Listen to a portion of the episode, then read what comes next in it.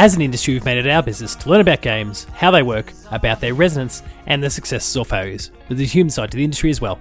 My name is Paul James, and welcome to Dev Diary, a series that explores and celebrates the incredible feats of the people behind the games as we dive into their stories, the highs, the lows, and everywhere in between. In this episode, I'm joined by Jacob Laney, current creative director at Things for Humans. So join us as we explore his journey.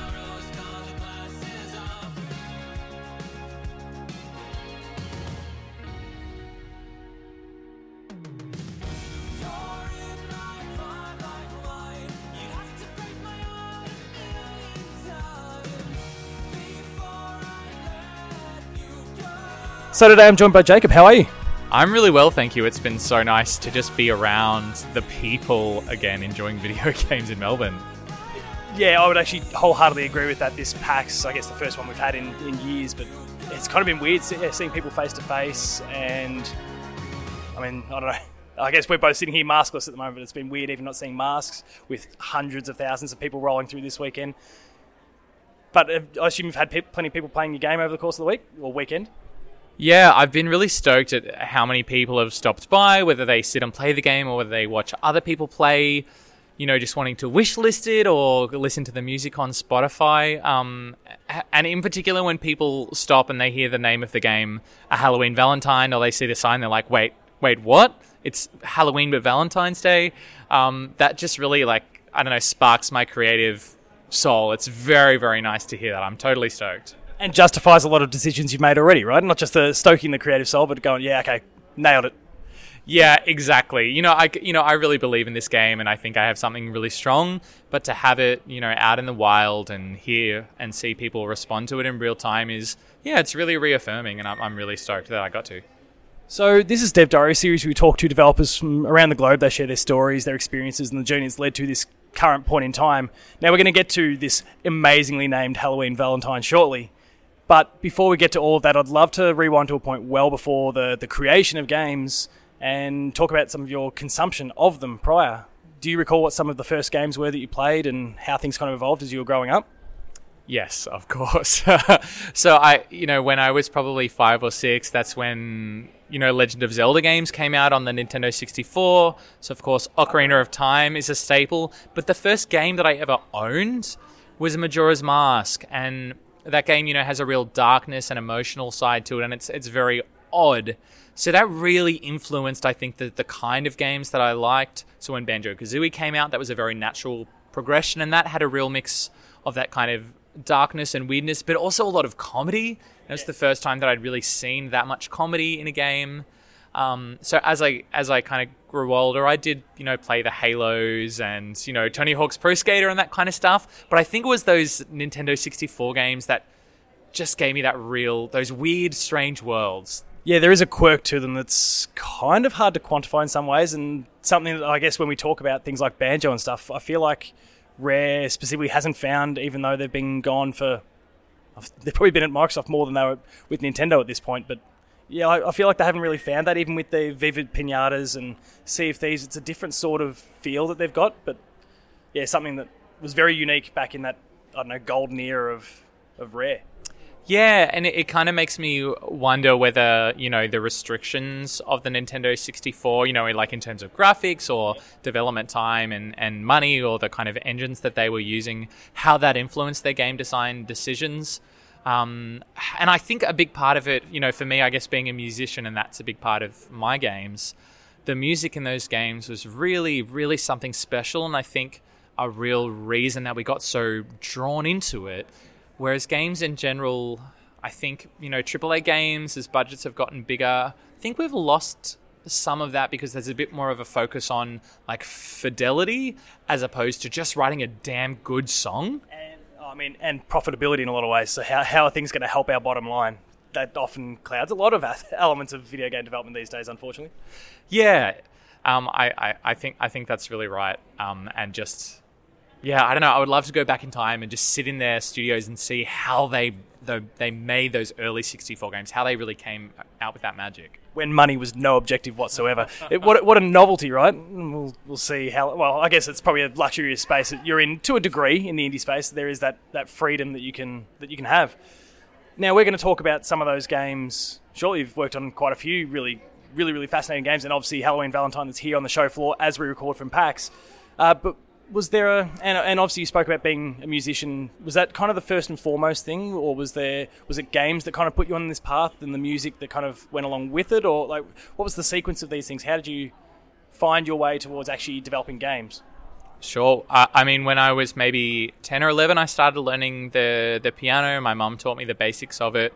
But my dream was to become the lead guitarist of Evanescence. You know, I was right at that age where, like, you know, Bring Me to Life had just come out and I was just discovering music. Exactly, exactly. So that really led me down the path of being a musician, um, being a singer. I started writing my own songs. My dad, you know, I think maybe when I was 15, for my 15th birthday, he started buying me music like recording equipment. I still have like the original microphone stand that he bought for me then. Nice. That's like 15 years old now. Um, so music was really my main path, my main passion, and it, it still is. I think the the deepest, core?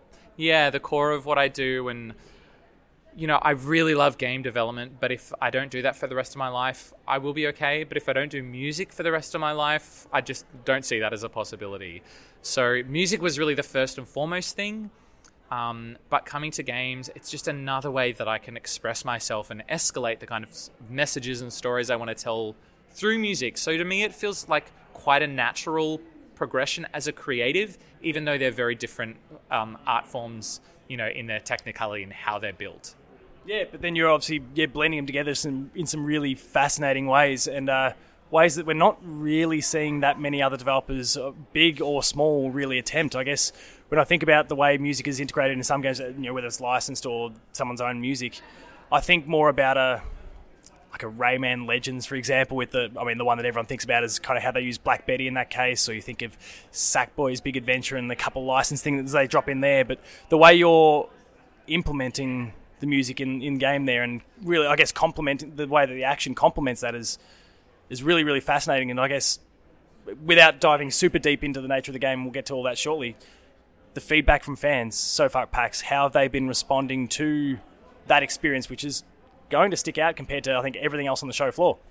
It's been really exciting to see how much they connect with and like the music while they're playing the while they're playing the game. Um, you know what I think is special about games is how it can really bring you into a flow state, um, and music can kind of do that as well. You know when you go out dancing or when you go see a rock band or as a musician when you when you when you play. So being able to kind of put players in a bit of a flow state with puzzle problem solving and then add a music element on top of that to kind of escalate it i think is really strong and to see people respond to it in the way that i'd hoped and then be able to really recognize how much they enjoyed the music in that experience is yeah it really gives me a lot of confidence that, that there is really something here and something we can push a bit further too Yeah, and it's it's something that's present in even pre- previous titles as well, being human rights and, and video world. How did you come to realize that blending these two very distinct art forms that obviously kind of can intermingle, but how did you realize that that was the path for you? You obviously had your love of music that um, predates the, the love of creating games, but how did you realize that those two could actually go together in, in a way that's, well, that you're working on these days, but is, again, really quite unique? I had a serious sit down talk with myself, um, and I said, Jake, you need to choose one. You cannot have two separate careers in the creative arts. That is crazy. Um, yes, it, totally unsustainable. And then myself turned around and said, no, no, I do want both. So I guess, you know, I kind of decided that I wanted to still pursue both of these things very, very deeply. And the only way that I could do that sustainably and manageably was to try and put them together in a way. So it started with a little bit of experimenting like, is this a music project that has interactive lyric videos? Is this a video game project um, with an artist attached? Is it. Yeah, I, it took quite a while to work out kind of what it was. identities, yeah. Yeah, um, but then I also had a bit of encouragement um, from Liam Rowd and Meredith Hall, who were both previously from Film Victoria or um, Vic Screen now, and they just showed some passion for what I was doing, and they said, "You should come up with something and just go apply for some funding. We need this." Um, so I did, and that just, I guess, led me to push myself to try something new and just really see what I could come up with. That's fantastic, and yeah, I mean we've had Meredith on the show in the past, and she was fantastic in talking about the the sorts of projects that she was getting involved with in that capacity. And yeah, that, that sentiment that you've kind of expressed there was really what she was mirroring in terms of what their what their conversations look like when they're talking to various developers, big or small or whatever. So it's awesome to hear how that synchronizes nicely as well. Um, so prior to Things for Humans and your own work in that space, there is Signal Space Lab along the way. Um, how'd that come about? Because that's also they're in Quebec, is that right? So how did that actually emerge in the first place? I really love telling this story, actually. Oh, so looking forward to yeah, so um, I, I moved to Montreal for student exchange, actually, and while I was there, you know, within the first few weeks, I'd made a couple of friends, um, and I got invited to the like Wa- Warner Brothers Studios was throwing a party. I got invited, Like on the Warner Brothers lot. uh, well, it was like on their rooftop in Montreal, Oh, yeah. like their yeah their game studio. I got invited to that, so I just went and I thought, you know what, I've I've no stakes. I hate the networking thing. I'm just going to talk to people, and so I met a producer there. Um, he was one of the producers for Far Cry Three, and he brought that up, and I was like, you know what, not even going to talk about it. I just asked him about his kids, and we had a great yarn didn't see him again. A few months later, I'm volunteering at this co-working space to get a free desk. Then I'm just working on like this really terrible mobile game I was making. yeah, exactly. Um, and then suddenly he shows up, and we kind of like acknowledge each o- acknowledge each other. And suddenly he advertises for a design role for a music game prototype. And I was like, oh, I've got this, even though I had no skills at that point so I applied for it anyway. Um, had a great conversation with him, and he just took a chance on me. I guess that he saw the enthusiasm I had, or this kind of crossover of passions. Um, so he brought me on board for a really short amount of prototyping. Um, he, you know, taught me a lot, and when I didn't check builds properly, he would let me know. Um, but anyway, we seemed to work together well. The prototyping went well, and then Signal Space Lab, you know, asked me to stay on uh, more permanently as a designer. Yep. Um, so that really led to me, you know, learning how game design really works in a studio, what you need to do, how to pitch, how to prototype, um, how to, you know, schedule things.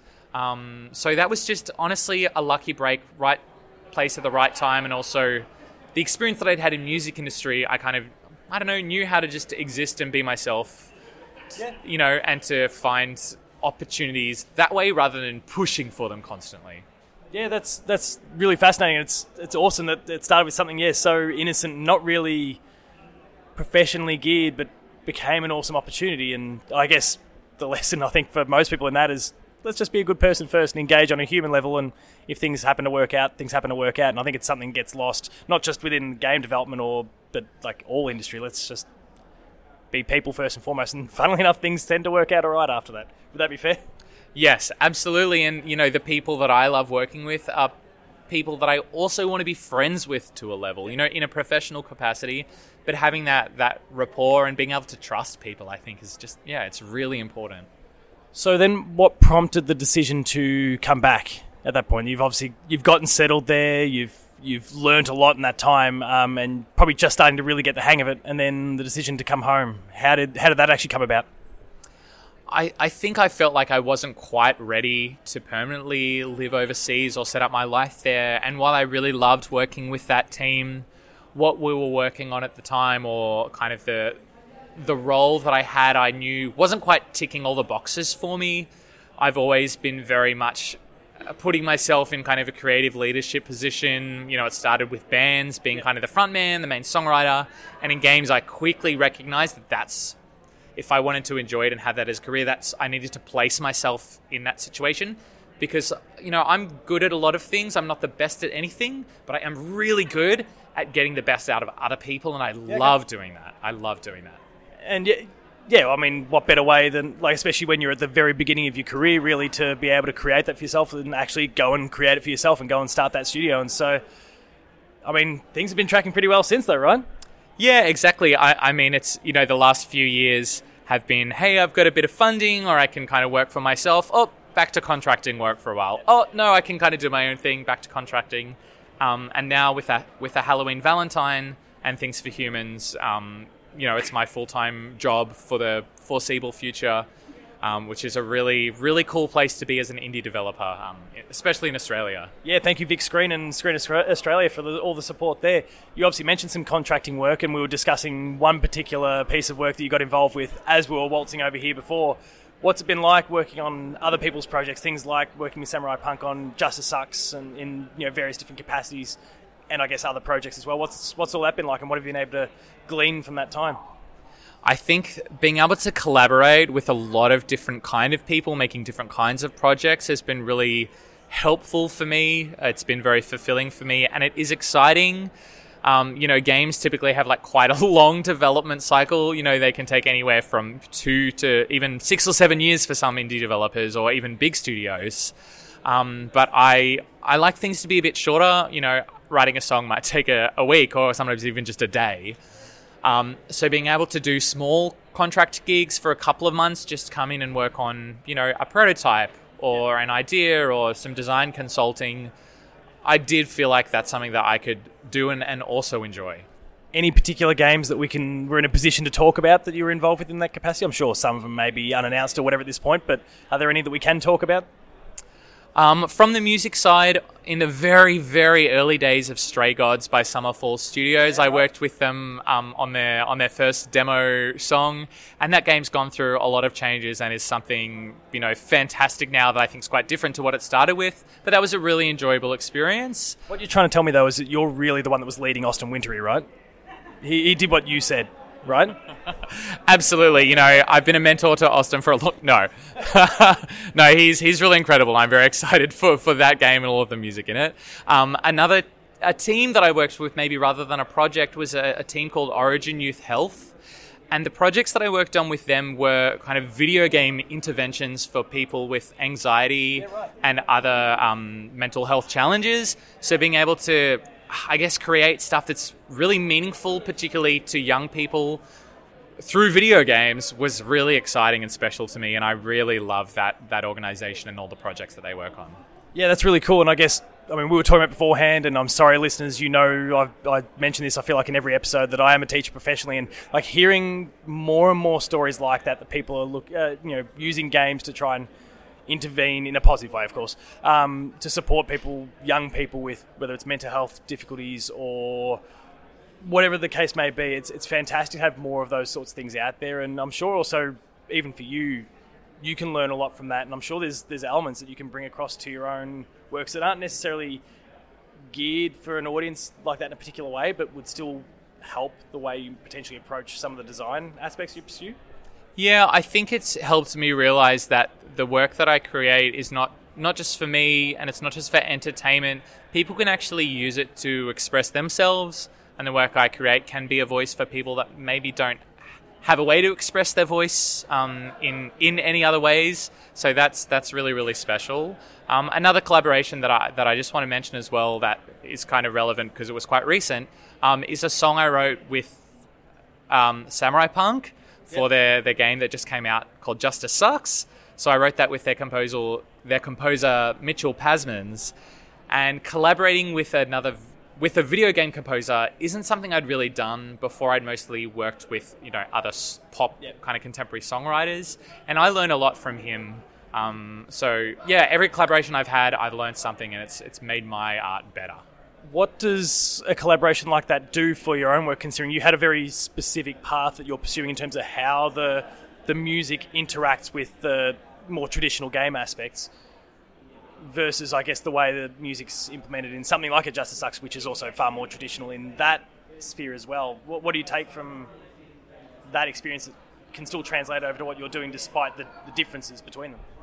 I think really just being able to see an, another uh, songwriter, composer, producer work and their thoughts on you know how a song should be, how it should be structured, how it should sound, the different melodies.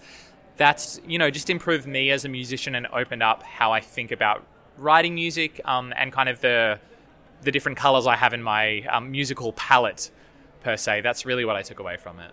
Yeah, that's awesome, and yeah, undoubtedly going to be valuable as we continue to develop um, Halloween Valentine. I mean, we've obviously spoken very top level about all of these different projects so far, but what do you even learn from the likes of human rights and uh, and um, video world along the way, and even the fact that certainly, and even part, uh, part of the development of Halloween Valentine as well has been kind of impacted by this little pandemic that kind of swept the world. How did that kind of influence the way you went about things as well? Considering there's such a uh, with music, you know, and obviously it influences people in different ways, but that's it's a very emotive way of expressing yourself at times, and you're trying to integrate that into a video game experience amidst a very emotional time for a lot of people in the world. How do you kind of did, did that really influence things in any way at all? I, th- I think what I learned um, from human rights and video world and the experience of the last few years is that people actually really value fun and comedy, and it's something I've been discovering about myself as well as how much I just love to laugh and love to make people laugh. Um, and you know, I think with the success of stuff like Animal Crossing, which maybe isn't specifically a comedy game, but is so joyful in the way that it's presented, being able to bring that into the work that I create, both in the music and in the games, has become more and more important to me. I really learned that people respond to that. Yep. People people want to laugh while they enjoy art, particularly when it's about you know a serious topic. Having an emotional message, having an emotional song, conversation, story, character, or anything. Having comedy as part of that allows people to access it and experience it, you know, without it kind of lifts them up and empowers them to experience it rather than bringing them down. Um, and that's something I'm really glad that I've learned in the last few years. And I mean, speaking of learning, what have you learned from just the, the releases you have already put out there? I mean, people can go and check out the aforementioned titles already. So, what do you take from those experiences that then help inform Halloween Valentine and what you're trying to pursue in that path? I've learned that people really, really do love listening to pop songs in video games. That was something I wasn't sure um, whether I was right in my hypothesis that they would. Um, so that's been very reassuring and kept me on this path. Um, I've also learnt that I, th- I, think people really care about story more perhaps than I thought. Um, and being able to tie the story of the lyrics into the story of the game somehow you know, in the the ways that I've done it already, and what I'm trying to do with a Halloween Valentine yeah. um, is something that will actually mean a lot to players. So it's something that I've wanted to focus on more. And, and for a Halloween Valentine, I've actually brought on a narrative lead whose background is in comedy, film, and TV writing, um, but also writing for queer characters and um, queer performers, writing queer stories. So to have someone that kind of understands a lot about me to express the stories from my lyrics into the story of the video game, you know, I've learned that people value that a lot. Um, so I can I can push that even further. When it comes to, I guess, this broader thing about music within games and how it's being implemented, I guess there's another fairly recent example that I blinked on before, but something like a We, a we Are OFK, for example, that recently came out. Given that you're still in active development at this stage, do you look across at what, what the team has done and does that inform some of what you do, considering it's, as far as I know, it's been pretty well received?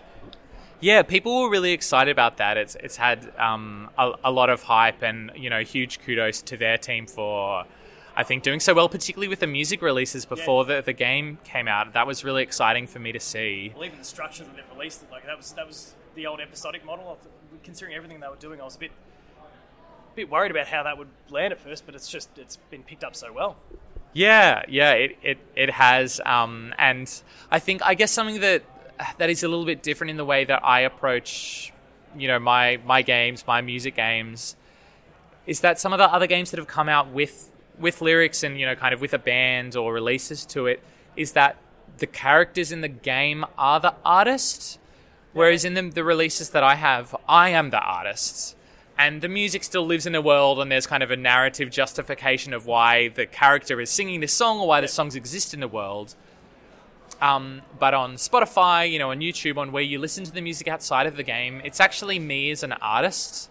Um, and I think there's really something in that because in the contemporary music world, the artist is really, really important. Like people love the music, but it's they also identify with the artist or they want to be that artist. Yeah, with, with the creator itself, yeah.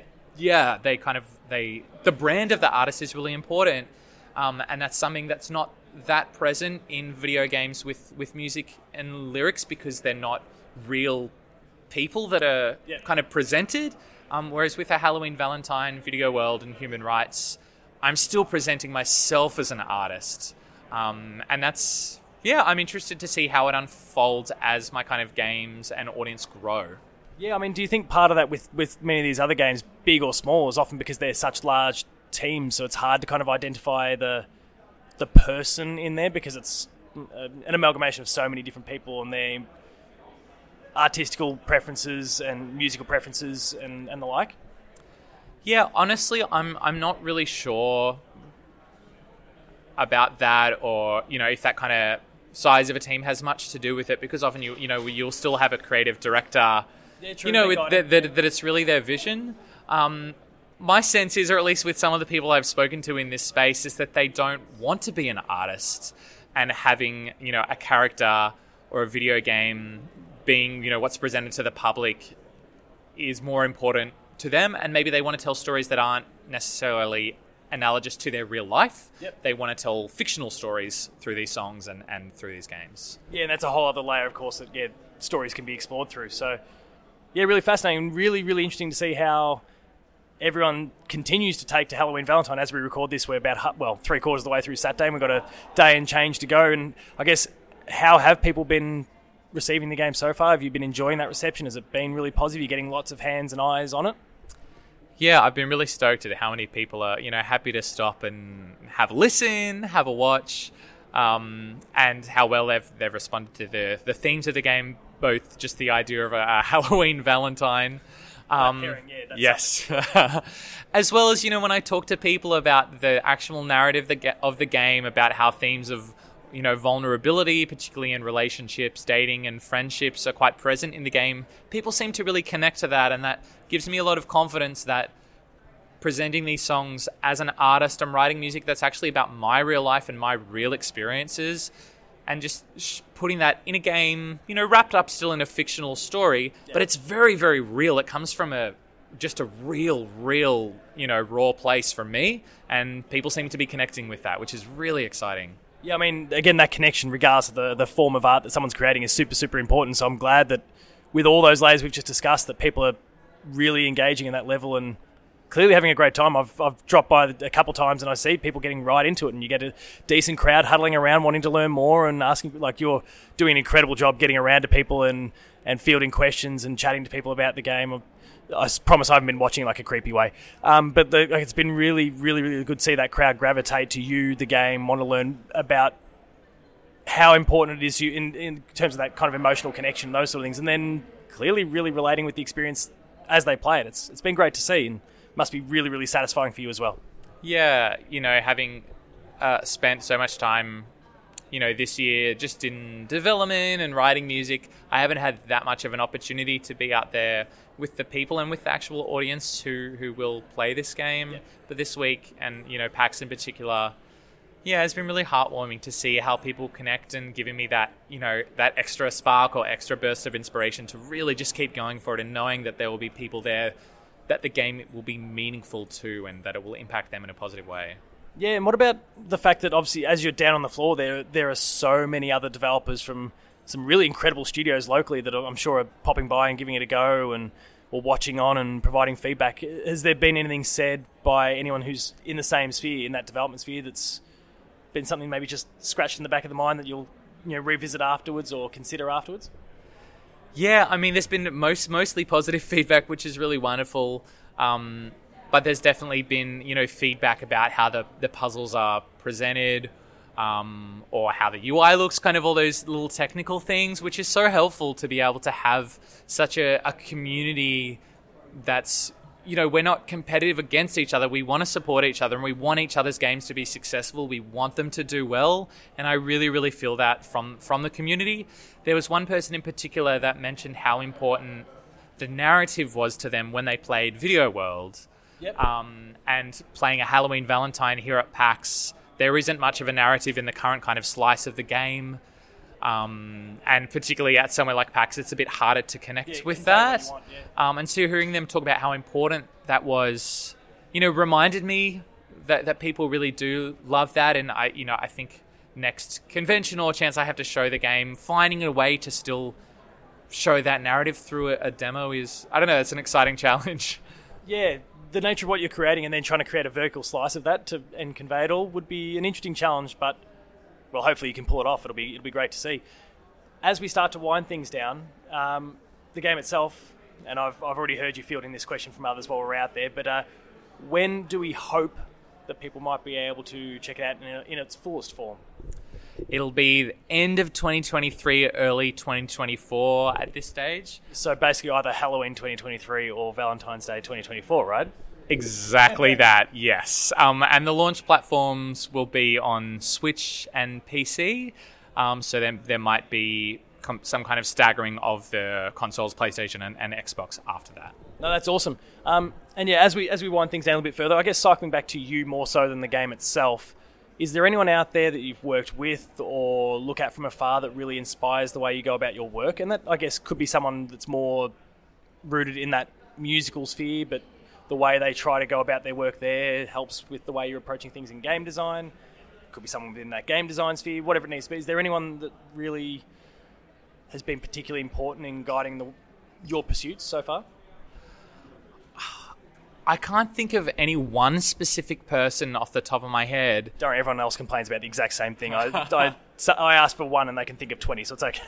Yeah, I mean, I, I think what I will say is that all of the collaborated, all of the collaborators that I've worked with, they all bring their own unique approach to creativity, to design, to storytelling, to music, and it, all of it all of it I try to listen to, and it all just inherently influences me. I really love collaborating, and I really love being able to kind of learn what I can from the people around me, no matter what levels of experience people have, no matter their background or their reason for for doing game development or music. I always learn something, um, and I think the biggest takeaway from all of it as a whole is that focusing on the creativity and making the process of creating a game joyful for everyone involved just translates so well to the product, to the audience, um, you know, even to the music. That that joy of creating, people really sense that Yeah. when, when they play it. Yeah, that, that's awesome to hear. And um, I guess some lighter ones as we wrap things up. And I'm also seeing a, a lightsaber come towards us, which is bad news for all of us. But uh, we'll see if we survive to the end of the show. Um, some lighter ones. If you could be credited for any game, you could be responsible for any game in any capacity, and we could be re- rewinding all the way back to something like a Majora's Mask. We could be talking about something more modern, anywhere in the middle, regardless of the reason, regardless of the capacity. It could even be as simple as special thanks. But if you could be credited in any, for any game in particular, is there a game you just wish you could have been a part of? I think I'm going to have to say Portal. That is just such a funny game. Um, you know, and then you have you know the the song in the credits that that Glados sings. It's just hilarious, and I think uh, you know being being thanked for being involved in any way on that game. Oh, would just be an absolute dream come true, you know. So similar, que- well, potentially similar question or potentially similar answer.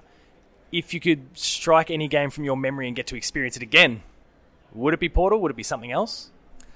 I actually think that it would be Legend of Zelda Majora's Mask. Yep. Like I've played through it so many times, but there really is nothing like the first time I played it and I was like, what is going on? What is happening? There was a real magic in just trying to figure everything out. There's so many, you know, the puzzles in that game aren't discrete to a, a room like in Portal. They're kind of across The entire world. it's the Yeah. entire world, and then also That's across the timeline. Uh, Like it's just it's incredible, and it was really special to experience. and they did it during the Nintendo 64 era. And I really can't think of many games that have been able to pursue something like that since and be so successful. Yeah, I, I agree, and I don't know the full story, um, but I kind of heard that they had a really short development time, maybe half the time from Yeah. Ocarina, so they decided to reuse a bunch of assets, and I think that just added to the surrealness of the world, and I think proves the point about you know restriction. Really, just I think breeds a lot of creativity and innovation. Yeah, 'cause, those those assets being used in totally different ways that most people don't recognize until yeah they were told about it. So really, really fascinating one and an awesome choice. Thank you so much for coming on the show and, and sharing the experiences so far, sharing all this insight into your game development work so far, and importantly, for anyone who's listening who wants to learn more about what you're up to on the day to day, to go find the game, where should people go? The best place to go is to www.thingsforhumans.studio. There you can find out information about a Halloween Valentine. You can wishlist it. It'll link you to um, my Spotify profile, which is the Artist Monster Mansion, and you can also access my previous games, Video World and, and Human Rights. Please make sure to do so. And social media wise, if people want to reach out that way, um, you can hit me up on Twitter or Instagram with the tag Monster Mansion with no E in, in Monster. That's just what social media does from time to time. That's we totally understand it. So again, thank you so much for coming on the show, sharing this journey so far, and I cannot wait to see how the game develops over the course of the next well, either year or year and change, depending on whether we hit Halloween or Valentine's Day. Um, I'm really excited to be watching from afar, and um, yeah, just wish you nothing but the best. And thank you so much for coming on the show. You're welcome. This has been such a lovely chat to, to talk about it, and a great way to wrap up the second day of PAX. Yeah. Cheers. And listeners, as always, thank you so much for listening. I'll see you next time.